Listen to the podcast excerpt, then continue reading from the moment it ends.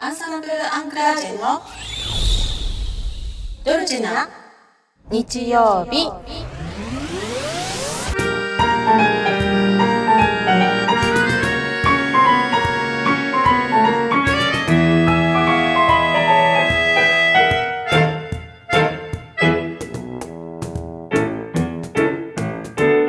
アンサンブルアンクラージェのドルチェな日曜日。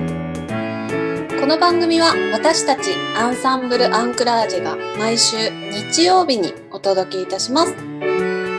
アンサンブルアンクラージェ小松まりです。担当はピアノと作編曲です。はい、アンサンブルアンクラージェの田島直子です。担当はチューバです。よろしくお願いします。なおちゃん、番組の説明をお願いします。はい、この番組は音楽のことやコンサートの舞台裏などいろいろお話しさせていただきます。まずはこちらのコーナーから。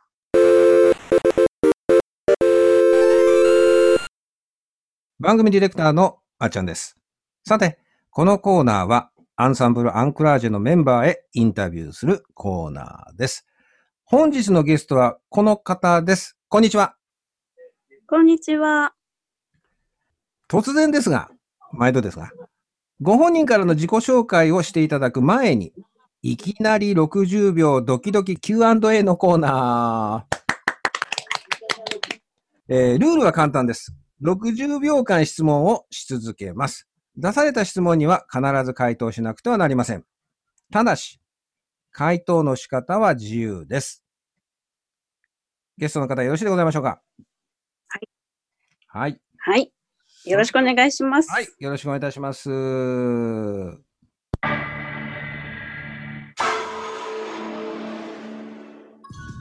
お名前は？松山真澄です。ご職業は？音楽家です。ご出身は？鹿児島県です。好きな食べ物は？いちごとお肉です。苦手な食べ物は？たくさんあります。生魚。好きな色は？白です。趣味は？趣味、アクセサリー作ることです。お金と時間、どっちが大切？時間。好きな言葉は？好きな言葉はキラキラ。今何問目？何問目？わかんない。8？ ありがとうございます。10問目でした。はい、本日第4回目のゲストは、サクソフォン奏者松山真澄さんでございます。ありがとうございます。どうもよろしくお願いいたします。いかがでございましたでしょうか、ドキドキインタビュー。いやー、何言われるの、なんか聞かれるのかなって、すごいちょっとほんとドキドキして、なんか聞き取れなかったですね、最初。ね、1分はこう迫ってくるとね、まあこれお酒入ってるともうちょっと滑らかかもしれないね。今日ね、ご用意してませんね、申し訳ない。いえ、お酒あるとちょっと本当はいね、変わりますね。ね、エンドレスになっちゃうからねっていうところもあるんですけどね。さて、改めまして、時間足りないですね。ね、足りなくなりますよね。はい、改めまして、真澄さんには自己紹介の方をね、1分ほどで聞かせていただきたいなと思いますけれども、よろしくお願いいたします。配信をお聞きの皆さん、こんにちは。はじめましての方もいらっしゃるかなと思うので、簡単に自己紹介させていただきます。都内を中心にサクソフォン奏者として音楽活動をしております、松山真澄と申します。もともとクラシックのを勉強してたんですけども、やっぱジャズとかポップスも大好きで、今はもういろんなジャンルを吹いて演奏活動をしたり、教えたりのお仕事もしております。で、今はなかなかちょっとこういう機会なので演奏する機会が減ってしまってるんですけれども、最近ちょっと配信でお届けしたりもしてるので、よかったら聞いていただきたいと思います。本日はよろしくお願いいたします。はい、よろしくお願いいたします。素晴らしい。もともとあれですかね、アンサンブルアンクラージュのこの演奏活動っていうのは、いつ頃、あれですかね、ジョイントっていうか、一緒になられたんですかね。何年ぐらい前？確かにね、うんうん、前だったかなと思います。なるほど。はい。そうするとあれですよね。私はね、存じ上げてるお名前をね、ますみさんのお名前存じ上げたのは、サントリーホールの、大ホールでやられたアーチ柄コンサートの、ね。はい。特に、サックスフォンでこう出られてるんだなっていうふうにね、拝見したんですけども、アンサンブルアンクラージェのこの、なんていうかな、魅力この、まあ、いろんなところでね、いろんなこう、なんですかね、ユニット活動もされてると思うんですけど、大人数もあれば、まあ、少ない人数もあるんですけども、このアンサンブルアンクラージェのこの魅力、ここでこう、魅力っていうのはどんなところですかね？はい、いろんな楽器が集まってきて、はい。で、クラシックだけじゃなくて、本当いろんな楽曲を取り入れたりですとか、うん、なかなか普通じゃ、やらない組み合わせでのアンサンブルをやったりとか、はい、で、活弁士さんと一緒にっていう活動は、私も、アンクラージェさん通して初めての経験だったので、うん、はい。なんか今までにない楽しい音楽活動をさせていただいているなと思ってます。なるほどね。まあ、いろんなね、こう、取り組みっていうのが、こう、ジョイントをしたりなんかするので、まあ、その中で、こう、サクスフォンっていうね、楽器をこう、駆使して、こう、いろんなところで、私もどっちかというと、その、大人数の中でのサクスフォンっていうのは、こう、例えばピンで、されたりする。はい。ところのイメージのが、今まで強かったので、逆に言うと、その、大人数の中でどういうようなこう立ち位置でなのかなっていうのがね、興味深かったんですけどね、そこのところはね。そうですか。そうですね。もしかして普段はあれですよね、なんていうかな、ピンでこう、スポットを浴びるみたいなイメージの方が強いんですけど、そういうことでもないんですか？私素人なのでごめんなさい、教えてください。いやいや、やっぱサックスって楽器が歴史がまだ、浅いっていうか、新しい楽器なので、はい、オーケストラの中には入ってないんですよ。なるほど。まあ、なぜかっていうと、その時代にサックスがなかったっていうのもあるんですけども、なるほど。はい、なので、なかなか、アンサンブルの中で入るってなると、吹奏楽っていう方が強くなるんですね。うん、あ、そういうことね。で、どっちかっていうと、やっぱり、はい、まあ、クラシックってでもあまり皆さんサックスのイメージないと思うんですけども、うんうん、やっぱり最初の歴史はやっぱクラシック、サックスもクラシックなんですけども、はい、その後にジャズ、アメリカに渡ってやっぱジャズとかポップスの方で使われるようになって、花形としてこうやっぱピンで出るっていう、なるほど、イメージが、多分皆さんが思ってるそういうイメージが強くなってるから、クラシックサックス、だからこのアンクラージェさんの中ではクラシックサックスっていう、立ち位置、まあいろいろな音色、クラリネットに近い音色が出せたり、オーボエに近い音色も出せたり、と思えば金管のような音色も出せたりって、すごいそこがサックスの魅力だと思うんですけど、いろんな楽器に化けれるっていうか、その時によって、いろいろ表現変えられるかなと思います。うん、そこがあれですよね。やっぱりこう、なんていうかな、こう、表情があるというのか、そのいろいろな表現の仕方っていうのはね、そうやって考えるとまたステージも、こう、そこを聞かせていただけるっていうところが魅力かなと思いますよね。なるほどね。そうですね。うんうんうん。じゃあね、もう一つお聞きしたいんです。これ毎回皆さんにお聞きしてるんですけど、もし、今ここにね、ちょっとスピリチュアルなこと言います。はい、神様が降りてくるかっていつもこう皆さん多分突っ込まれると思うんですけど、はい、あなたが所属しているアンサンブルアンクラージェというチームで一つだけ願いを叶えられるチャンスを与えてあげるとおっしゃられたら、どんな夢を叶えたいですかっていう質問なんですけども、なんか叶えたい夢があったら教えてください。はい、私はツアーに回りたいです。やりたいなんか聞こえてきた。変化なのか。まずは全国からでもいいんですけど、はい、もうチャンスがあったら海外とか、本当いろんなところっていうのは、私は音楽人生で自分もそれが夢なので、なるほど、みんなで回れたらより楽しいなと思うので。いいですよね、ツアーはね。本当に、うん、打ち上げの時のお酒も美味しいしね。今日お酒の話ばかりなんですけど。いいですよね。どっちかちょっと多分それが楽しみかもしれないですよね。全国各地の美味しいもの食べながらね。うん、ね、うん。例えば海外だったらどこ行きたいですか？こっちが本番ですね。うん。海外だったらどこ行きたいですか？海外。だって夢だもん、叶えられるもん。私、行きたい、ハワイ。ハワイね。いいですね。ハワイか。ハワイ行きたいかってやつですよね。違うか。あれ、おー。今日誰も飲んでないので、このノリか。みたいな。ね。なるほど。じゃあ、ハワイはね、これは叶うと思うので、これ一つ、海外ツアー、海外もツアーだな、これはな。海外、ハワイだけじゃなくてね、ニューヨークに行きたいかっていうのもありますけども。わかりました。じゃあ、ここでですね、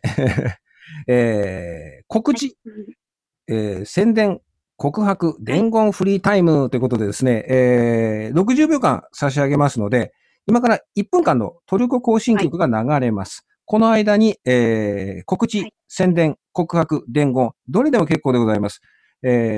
本日は5月の31日の日曜日でございます。この日に向けて、何か、メッセージをいただければと思います。今から1分間のフリータイムになります。どうぞ。はい。皆様、今まで聞いていただきありがとうございます。今ね、このような状況なので、音楽活動が思いっきりできないんですけれども、先ほどもお話しさせていただきましたが、ちょっとオンライン上で配信もしていきたいなと思っておりますので、そちらの方も順次、宣伝していけたらなと思っております。それとちょっと先ほども話しました趣味で作ってるアクセサリー、実はちょっと販売もしております。気になる方いらっしゃいましたら、メッセージいただければそちらのご案内もいたしますので、どうぞちょっと音楽以外でも私の魅力をもっと知っていただければなと思います。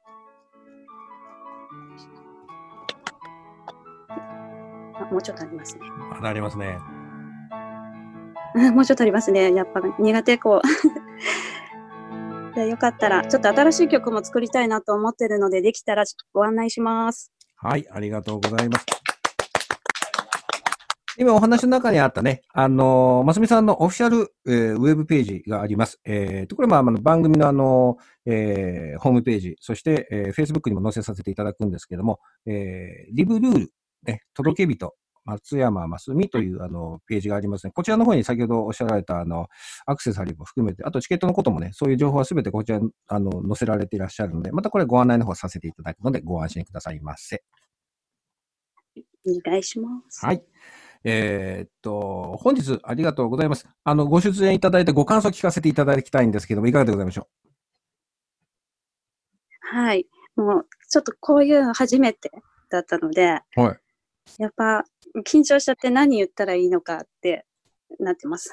あ、そうなんですよ。今度の時はシャンパン1本入れさせていただきながら収録に臨みたいと思っておりますので。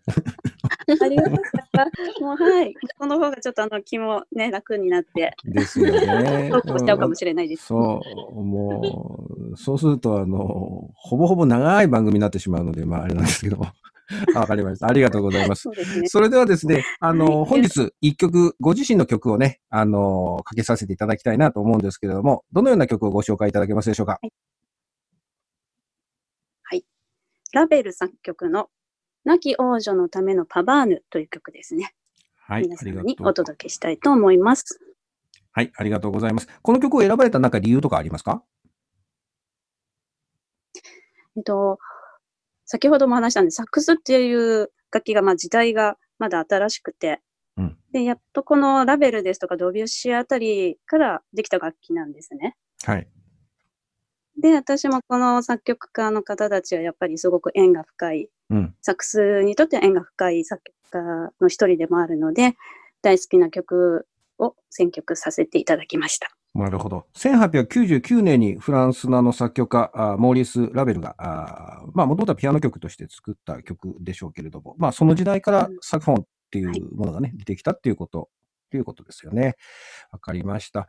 松見さん、今日、ちょっとね、短い時間で申し訳なかったんですけども、要所要所、松見さん、松見さんの、魅力はね、感じさせていただいたので、また別の番組でも、お呼びさせていただきたいので、その時は、もう少し深くお話を聞かせていただきたいと思っております。はい、本日の、ゲストは、サックスフォン奏者、松山ますみさんでございました。ありがとうございます。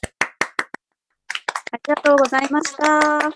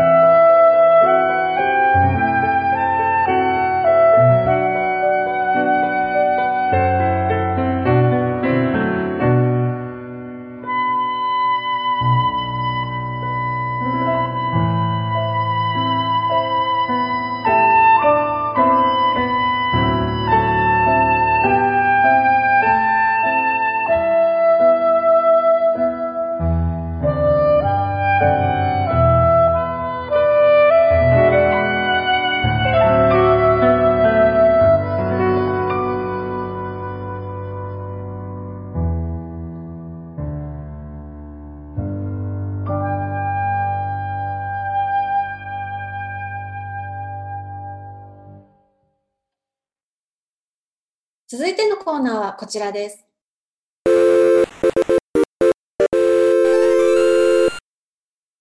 次はカズマが担当する山の音楽家プロジェクト山のステージの進行状況をお伝えします。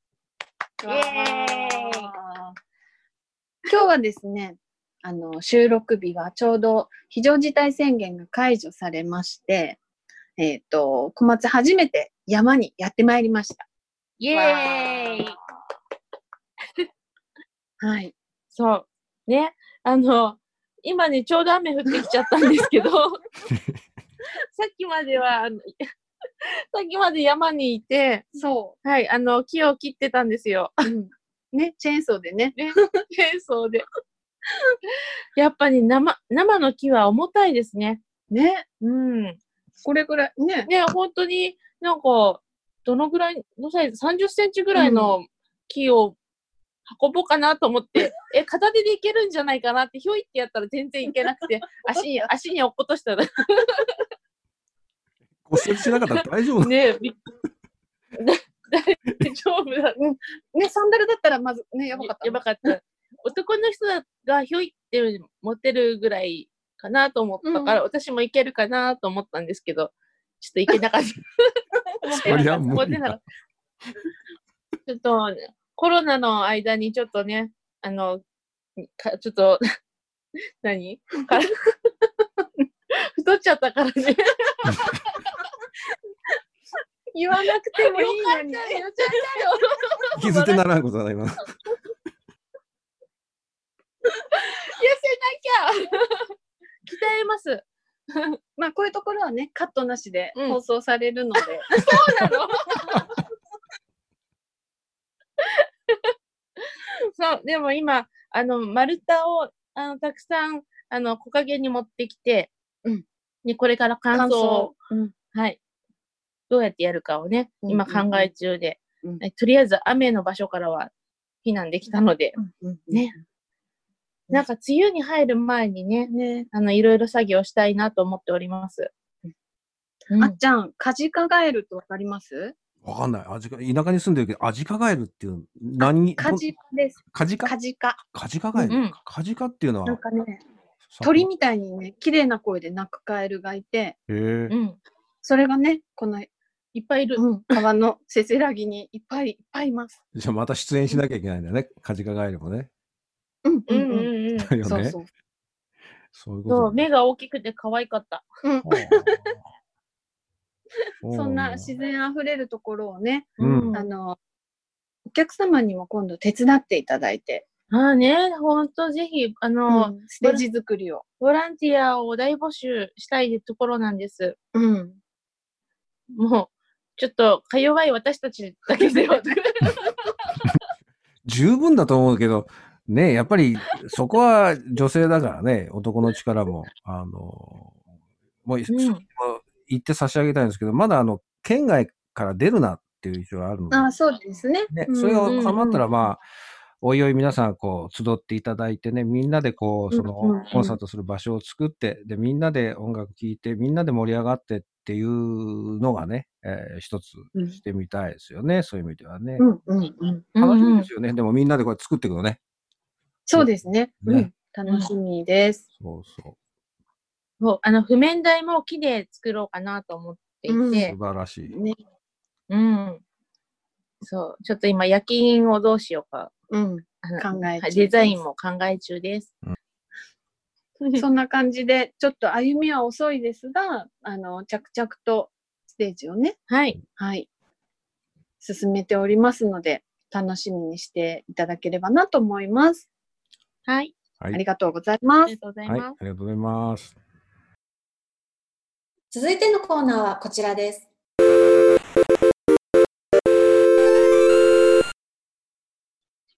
このコーナーではアンサンブルアンクラージェの未来のコンサートについて話していきたいと思います。今日はますみさんゲストで来ていただいているので、ますみさんにも参加していただいて進めていきたいと思います。私たちのコンサート、いろんなコラボや、いろんな場所で今まで行ってきてますが、何かますみさんから一つ企画の提案をしていただきたいなと思うんですけれども、ありますか？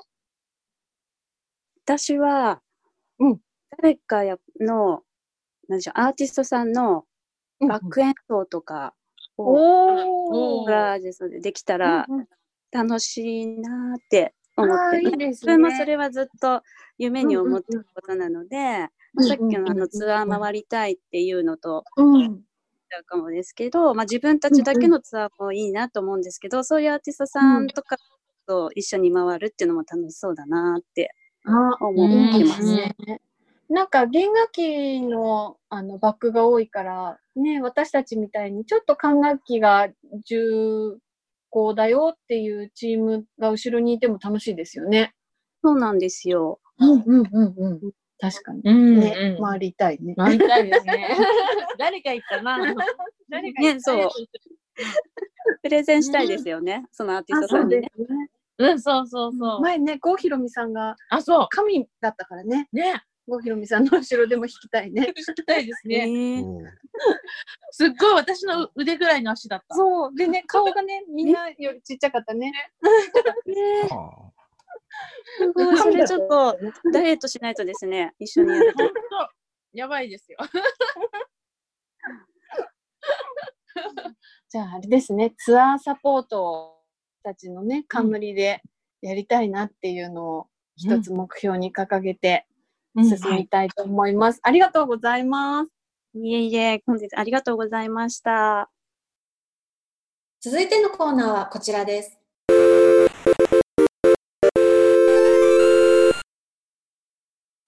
続いてのコーナーは小松が担当する簡単学語講座です。今日の学語はモデラート。あ、なんかそんなケーキ屋さんがあったかなみたいな感じで聞いたことある方もいると思いますが、このモデラートは速さに関する学語です。このモデラートは速さの学語の中で、とても大事な言葉です。この言葉が中間にありまして、それよりも速度が速いのか、それよりも遅いのかという比較に使われる中心的な存在です。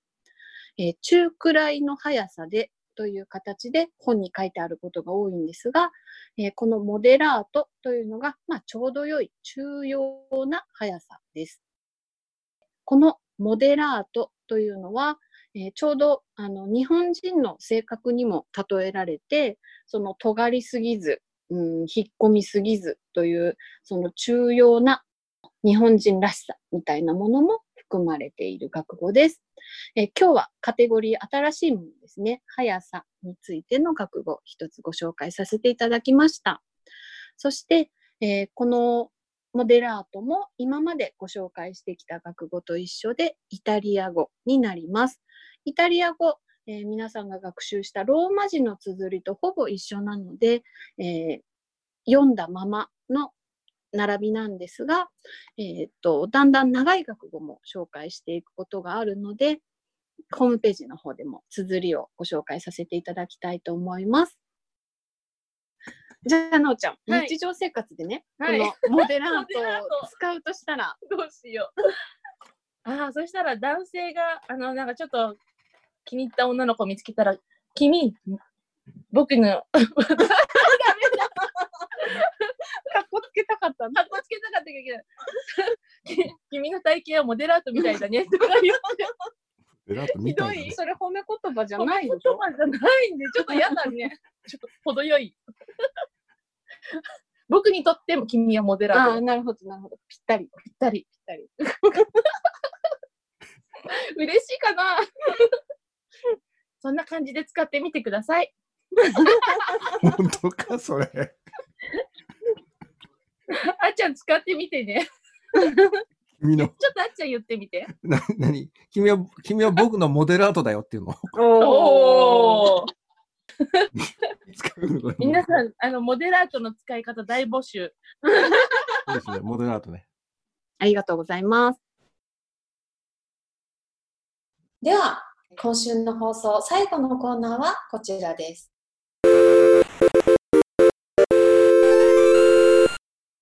はい、最後はアンアンからのお知らせのコーナーです。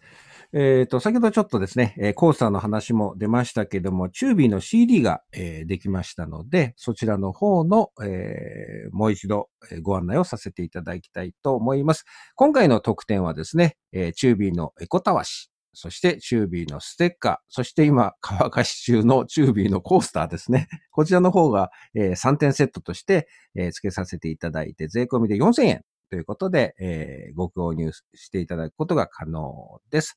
送料は別になりますので、こちらの方はよろしくお願いいたします。そしてもう一つ、サントリーホールでの、DVD ですね。こちらの方はまだ若干、ほんの数枚ですけども、お渡しすることができますので、こちらの方もですね、ご応募いただければと思っております。それぞれですね、チュービーの CD、購入希望、もしくは、サントリーホールでの DVD 購入希望というふうに、懸命に書いていただいてですね、お名前、そして、ご連絡先ですね、そして、番組へのご感想、そして、枚数もそうですね、書いていただいてですね、私どものメールアドレスですね、info@anaraji.com、info@anaraji.com、こちらの方に、メールでお寄せいただければ幸いかと思います。で、先週ですね、せっかくメールを頂戴したんですけれども、ご返信できない、ことがございました。お電話番号を頂戴している方にはですね、メッセージの方で、別途ご連絡をさせていただいておりますけれども、この info@anaraji.com ですね、こちらの方は、時に迷惑メールの方に間違っていってしまうことがあるので、設定の方をですね、変えといていただければと思います。また番組のホームページ、そして公式 Facebook 等にも、この info@anaraji.com ですね、ポチッとクリックしていただければ、そのまま、メールが行くようになっておりますので、そちらからご応募いただければ幸いでございます。よろしくお願いいたします。お願いします。引き続きまして、番組の聞き方などですね、もう一度ご案内させていただきたいと感じております。聞き方としてはですね、皆さんがお持ちのスマホですね、こちらと大きく分けると、コンピューター、両方から聞くことができます。で、スマホの方は3種類あります。まずは iPhone ですね。お持ちの方は、ポッドキャストという、アプリが入っております。こちらはダウンロード不要ですので、こちらを紫のね、マークのものをポチッと押していただくと、そこから、定期購読というボタンを押していただくと、登録することができます。で、定期購読といってもですね、基本的には無料ですので、費用はかかりません。これね、購読っていうとなんか買うみたいな形なんですけど、そういう、言葉を使ってるだけですので、もう一つは Android の携帯ですね。こちらは Castbox という、アプリをですね、ダウンロードする必要がありますので、こちらは、ダウンロードをしていただいて、同じように定期購読というのをポチッと押していただくと、毎週、アンアンさんのこの番組ですね、ドルジの曜日が、配信されたときにご連絡がいきます。そして、すべてのスマホですね、iPhone も Android も聞けるのが3つあります。Google、Podcast というものと、あと Spotify。これは音楽を中心とした、とこなんですけど、もう一つはヒマラヤという、中国ですね、の方の会社。この3つは、iPhone でも Android でも、こちらも無料で聞けます。そして、スマホからなかなか、どうやったらいいかなっていうふうに、思われると思いますけど、コンピューター、こちらの方で聞きたいという方は iTunes っていう、ホームページがあります。その iTunes に、からダウンロードしていただくと聞けるようになっています。スマホも PC もどっちも どれがいいのかなっていうふうにですね、迷われている方はですね、この両方聞けるところがあります。それは私どものアナラジの番組ホームページ、こちらにアクセスしていただくと、聞くところがありますので、そこをポチッと押していただくと音声が流れてきますので、そちらの方で聞いていただければ大丈夫です。ご注意いただきたいのは、こちらはすべて無料ですので、ご安心して聞いていただければいいかなと思っております。私からは以上です。私たちからもお知らせを一つ、お届けさせてください。私たちアンサンブル・アンクラージェ、今ね、何人ぐらいかなそうですね。今、産休だったり育休で休んでる子も入れると、うん、全部入れると20人ぐらいかな。うんうん、はい。ね、このラジオをいろんな場所で聞いていただけてると思うんですけれども、上下関係もなく、うんねね、怖いお姉さんもいないので、はい、ぜひ私たちと一緒に音楽を奏でませんか、ということで、うん、メンバーをね、ちょっと久しぶり、うん、大募集してみたいと思います、はい、そしてこれを聞いてるリスナーの皆さんも、あれ、アンアンがメンバー募集をしたぞということでね、ラジオを拡散していただけると嬉しいなと思います、うん、はい、うんね、あの子だったらアンクラージェに向いてるんじゃないかっていうね、うんうんうん、知り合いの方がいましたら、うん、はい、ぜひ応募していただきたいと思います、はい、条件はですね、女の子で女子の心があれば、女子の心、我こそは女の子だって思うそういうことそうそうそうそう、我こそはなるほど、はいはい、うんうん、あ、じゃあ女の子で心が男だったら、うん、いいか、うん、いいんだ。じゃあ男の子だけど私はどんな女の子よりも女の子よ、うんうんうん、は、ね、いいか、うん、ありですありです、うん、ということで門を広くお待ちしておりますので、すごい門広くすごいな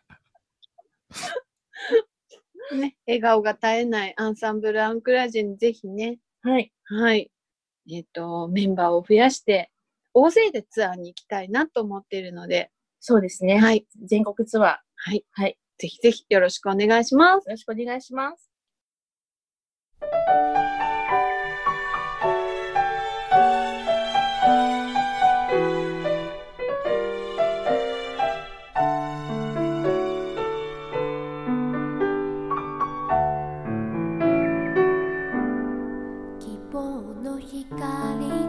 ポッドキャストディレクターのあっちゃんです。さて、番組からご報告です。アナラジでは、ご縁あって医療者団体ホスパス様のコロナウイルスの最前線で戦っている医療従事者の皆さんへマスクを届ける、マスクに思いを企画に賛同し、ナレーターさんや声優さんが集うチーム、フリーナレーターズユニオン様のエンターテイメント連携活動を応援させていただいております。この度、目標額を 100% 達成することができました。ひとえに応援してくださった皆様お一人お一人、心からお力添えいただいたおかげです。本当にありがとうございます。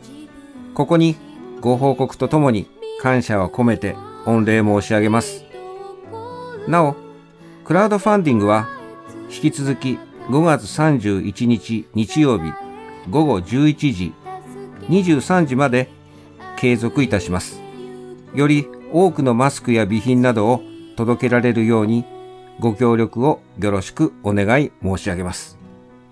私個人もこの企画のクラウドファンディングに参加させていただきました。リスナーの皆さんにはご報告をさせていただいておりますが、先月来よりうつ病を患い、通院療養をしながら番組制作をさせていただいております。そんな折、ツイッターを通じて見ず知らずの私のつぶやきに誠実にお返事をくださった方がいらっしゃいました。ナレーターや声優のお仕事をされていらっしゃる沢田健一郎さん、通称沢健さんでした。常に分け隔てなく、厳しくも優しく、真摯に人や仕事に向き合う。それ以上でもそれ以下でもない。そのままのあり方に救われ、気づきと学びをいただきました。そして今できることから自分らしく何か形を残すアクションとして、小さくてもいいから一歩前に踏み出す証として、フラッグを打ち立てようという思いから、沢健さんのお仲間の今野千鶴さんがコロナウイルスの最前線で戦っている医療従事者の方々へマスクを届けたい、その一心から支援されていらっしゃるこのマスクに思いを企画のクラウドファンディングに少額でしたが初めて参加させていただきました。自粛疲れのリスナーの皆様へ、沢健さんや今野さんがご出演のボイスドラマでエンタメを届けます。そしてコロナの最前線で頑張ってくれている医療現場へマスクを届けます。ということで、この後ボイスコミックを第1話のみご紹介いたします。本編はフリーナレーターズユニオン様の公式 YouTube で画像とご一緒に楽しんでいただけますので、ぜひご覧ください。アクセス URL は番組ホームページおよび公式 Facebook、Twitter、Instagram 等をご参照ください。それではボイスコミックの第1話をお楽しみください。ポッドキャストディレクターあちゃんでした。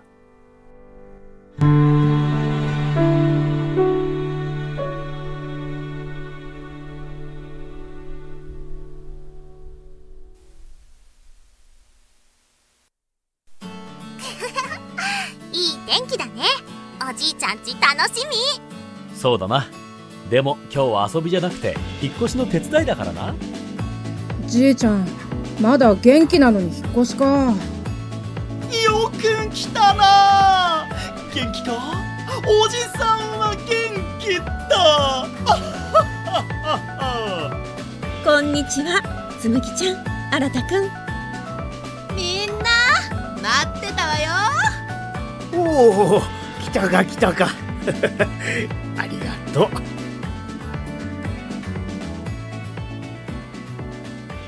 えねえお兄ちゃん、これ何？宝の地図？ん？どれどれ？こっちの箱は何が入ってるのかな？宝物？宝物だったらいいけど。何これ？どうした？何騒いでるんだ？やっぱりこれは恋ね。恋なのね。待て待て、落ち着きなさい。昼ドラにはよくある展開なんですよ。そうなのよね。よーし、帰りも歌っちゃおうかな。聞きたい聞きたい。なおきっと静かが。なんじゃこれ。散らかっとらんか。私は大丈夫だよ。恵子さんを世界一愛してるから。待ってておくれ。私からは以上です。それでは皆様また来週お目にかかりたいと思います。